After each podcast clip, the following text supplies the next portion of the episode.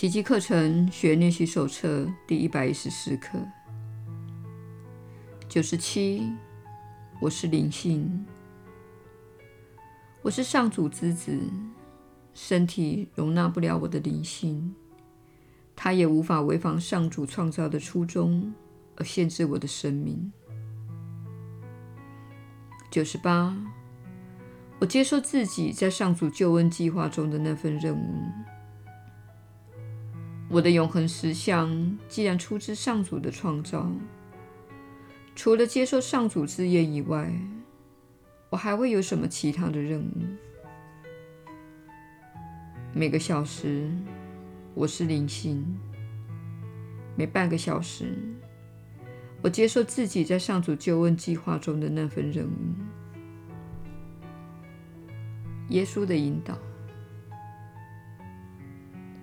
你确实是有福之人。我是你所知的耶稣。这些道理都是真相。正因如此，这些练习相当强而有力。毕竟，你让自己的心灵对准真相。身为一个力量强大的创造者，你一旦让心灵对准了真相，就会开始非常快速地显化你的念头、信念和想法，甚至是物质事物和人际关系。这些显化都会与你的真相一致，因为你并没有在现状的潮流中逆行，你正对准创造的基本原则，而这些原则是慈爱的、扩展的，而且是灵性的。请记得，有形的物质世界乃是许多无形事物导致的结果。那些无形事物包括情绪、念头、信念、想法及祷告等，它们形成你所看到的世界。